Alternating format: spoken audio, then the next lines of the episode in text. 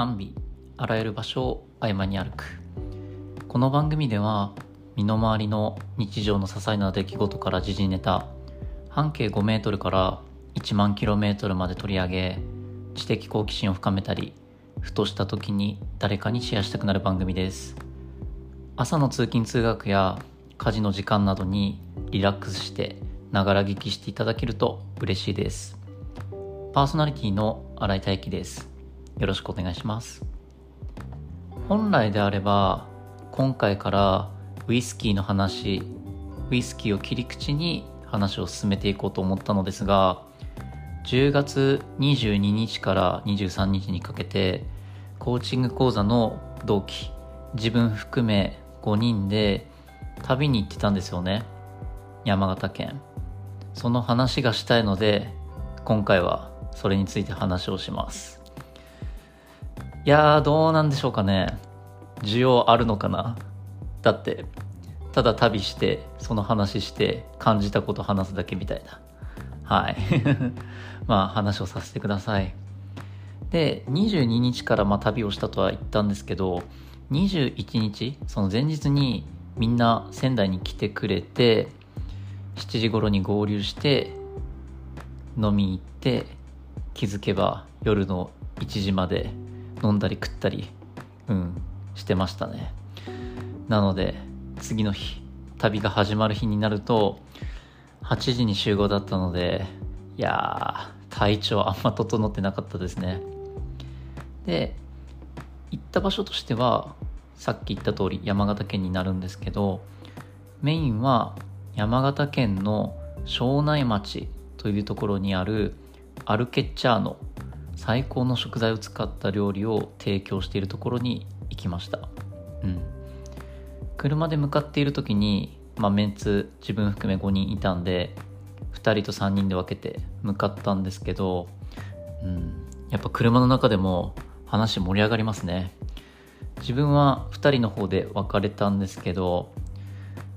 まあいろいろと話をしていく中で自分はどちらかというと理論で覚えながらも実践する時は基本感覚で望むというか、うん、感覚で掴むことが多いんですよね。コーチングにしろ人との会話にしろ、まあ、他その他もろもろでも運転してくれた方は理論で覚えて、まあ、人と話したり対峙したりする時もリスクを考えたり相手の出方に応じて、まあ、カードを切っていくような人だなっていう、うん、スタイルが自分とほぼ真逆なので問いかけとかその人の仮説が面白かったですね。例えばストレングスファインダーの上位が現時点で伸ばしたいものでストレングスファインダーの下の方下位の方は弱みではなくてもうすでに備わっているものじゃないんですかねとかいい人間関係が構築できて実際に自分も含めいろんな誘いも増えてきたのでそれが連鎖していくともっとなんか自分のやりたいこととか望んでいた夢とか願いってものがもう早めに起きそうではとかうん。自分の場合相手との距離感のつかみ方がこう分かる人とか感覚的にいける人もいればちょっと壁を感じるような人もいるって考えた時にあえて壁を感じる距離感つかみにくい人といたり話したりすることで新しい価値観とか世界観見えそうじゃないんですかとか、うん、いろいろ話をしてて、うん、なんか新鮮だなっていうやっぱりそもそもの、うん、スタイルが真逆なので話をしていて楽しかったですし、うん、話を重ねるたびに、うん、その人の良さが分かってくるっていう感じですね。ちなみに自分のストレングスファインダー上位5つ何だと思いますか？それはですねえー、っとね学習欲戦略性最上思考収集心責任感。これが上位5つで下位5つは原点思考慎重さ公平性調和性回復思考。でしたね。でもこれ今言ったやつは今年の4月下旬に受けた時なので、まあ、半年ぐらい経って今改めて受けてみるとうんちょっと変わってそうかなっていう感じがしましたね。で話をちょろっと戻して、まあ、現地について昼食食べるんですけどなんとですねまず昼食3時間あるんですよ3時間。普段例えば仕事とか、まあ、休みの日でも誰かと食べに行っていたとしても昼食の場合ってもうほんと短ければ3分から5分で長くてもどんなに長くても1時間ぐらいじゃないですか。それが3時間なんですよ3時間。でしかも値段が1万5000円。いや値段も時間もなんかこう普通の人とか、まあ、一般的に考えているような概念と全然違うのですごい新鮮でしたね。一品それぞれに、まあ、コンセプトであったり旬の食材を使っていたりあと食器とか味付けそういったものがすごくこだわっていて、うん、なんか一品一品食べるたびにもう純粋に美味しいなっていうものもあればえ何これ？なんか初めて食べた感覚というか味だなっていうそんなものもありましたね。中でも驚いたこととしてはフルーツの牡蠣が、まあ、牡蠣とチーズと生ハムだったかな？それがこううまく料理されたものが出てきた時に食べてみてフルーツの牡蠣ってこんなに甘いんだなって思いましたね。うん自分自身フルーツの牡蠣あんまり好きじゃないですしまあ秋といえば牡蠣とあるかもしれないんですけどうん、フルーツの柿あんま好きじゃないのでアルケッチャーノで出てきた柿はマジで甘くて美味しかったですね。それにシャインマスカットとチーズを組み合わせた料理も食べたんですけどえこんなになんか味調和するんだなっていう、うん、新鮮でいっぱいでしたね。なので気づけば3時間もう経ってるじゃんとか料理もなんかある種の料理人によるアートだよなって思ったそんな3時間でしたね。はい。で昼食食べた後、まあ、水族館行って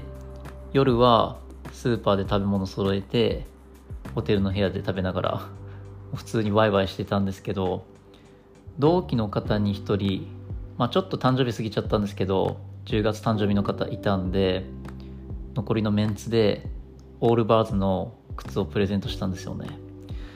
いやーこの日を迎えるまでに何回か2回ないしは3回くらいズームで話し合っていて誕生日プレゼント何がいいかなって話してた時にうん無印良品の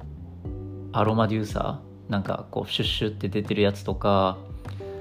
あと何が出たかな？なんか日常雑貨品でなんか使えそうなものとかまあいろいろ一通り出てきた中でオールバーズいいんじゃないですか？って。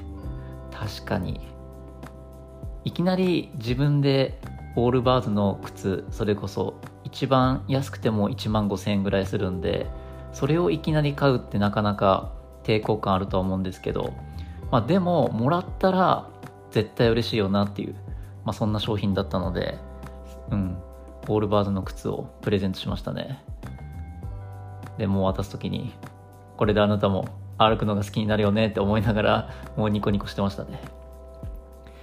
いやーやっぱり人の誕生日を祝うのは楽しくていいですよね。まあでも自分の誕生日を祝ってもらうのは恥ずかしいですしわざわざ自分のために時間を取ってもらうのは申し訳ねえなっていう変なメンタルブロックがあるのであんまり人に誕生日は言ってないですね。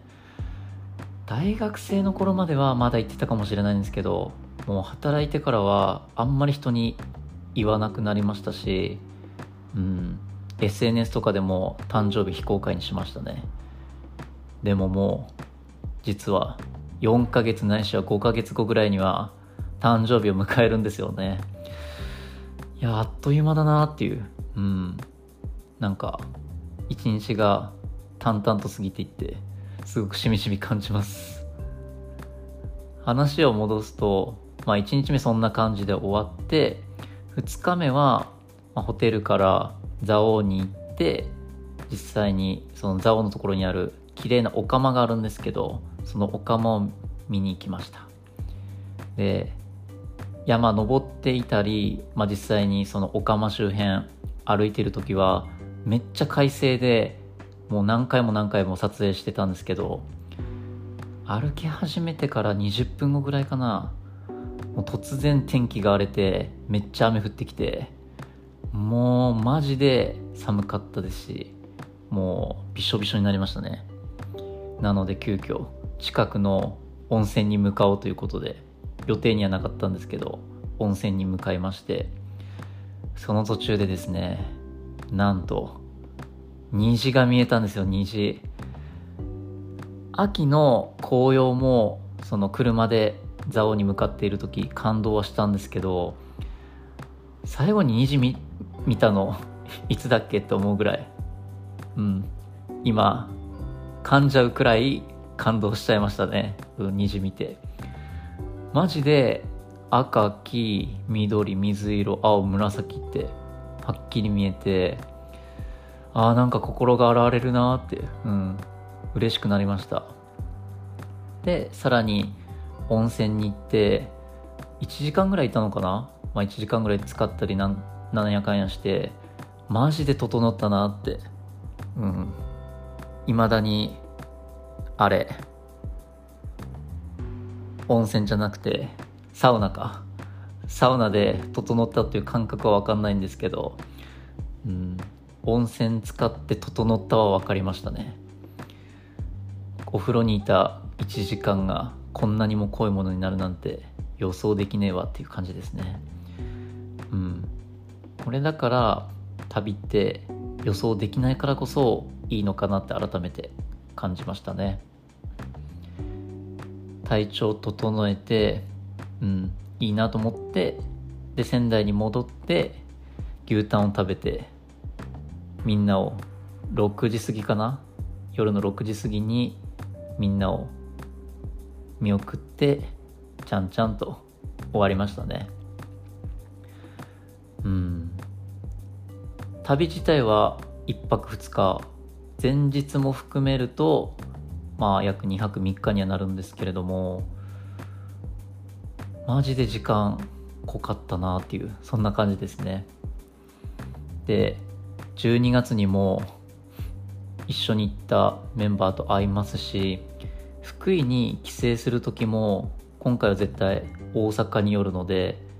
うん、その時に別のコーチングの同期の方も含めて会うと思っているのでこれから楽しみですね。自分自身陸上の長距離をしていた影響もあって一人で動くことに対して抵抗感はないんですけどそれに組織にいるとなんかミスしちゃうと申し訳ないなって思うこと多いんですけどここは本当に居心地がいいですね。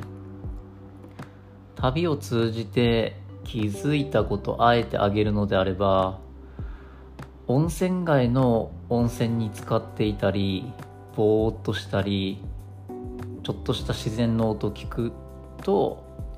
新しいアイデアとかやりたかったことがじわじわと出てきたなって。なので2ヶ月に1回ぐらいはうん一人でもいいから行こうって思いましたね。また普段まあ組織に属していても組織をこういう状態にしたいっていう思い願いっていうのはあんまり湧いてこないし今回一緒に行ったメンバーの話をいろいろと聞いていく中でもそこに関してはあんまり共感みたいなものはできなかったんですよね。だけどまあもしその組織にいて一つ視点を設けるのであれば自分自身がそこにいて居心地がいいかどうかあるいは居心地が悪かったとしても今後良くなっていきそうかとか。うん、今ただ成長痛なだけであって全然問題ないとか。論理で説明っていうよりかは自分の身体感覚に従っていけばいいんだなっていうそこを再認識できたことが大きかったかな。他にもあるだろうけど気づいたことはそんな感じかな。はい。いかがでしたでしょうか？マジでテーマもざっくりとしていて話すこともいつもと加えかいつもよりもふわふわとしているのですがそんな感じで締めたいと思います。最後まで聞いていただきありがとうございました。以上です。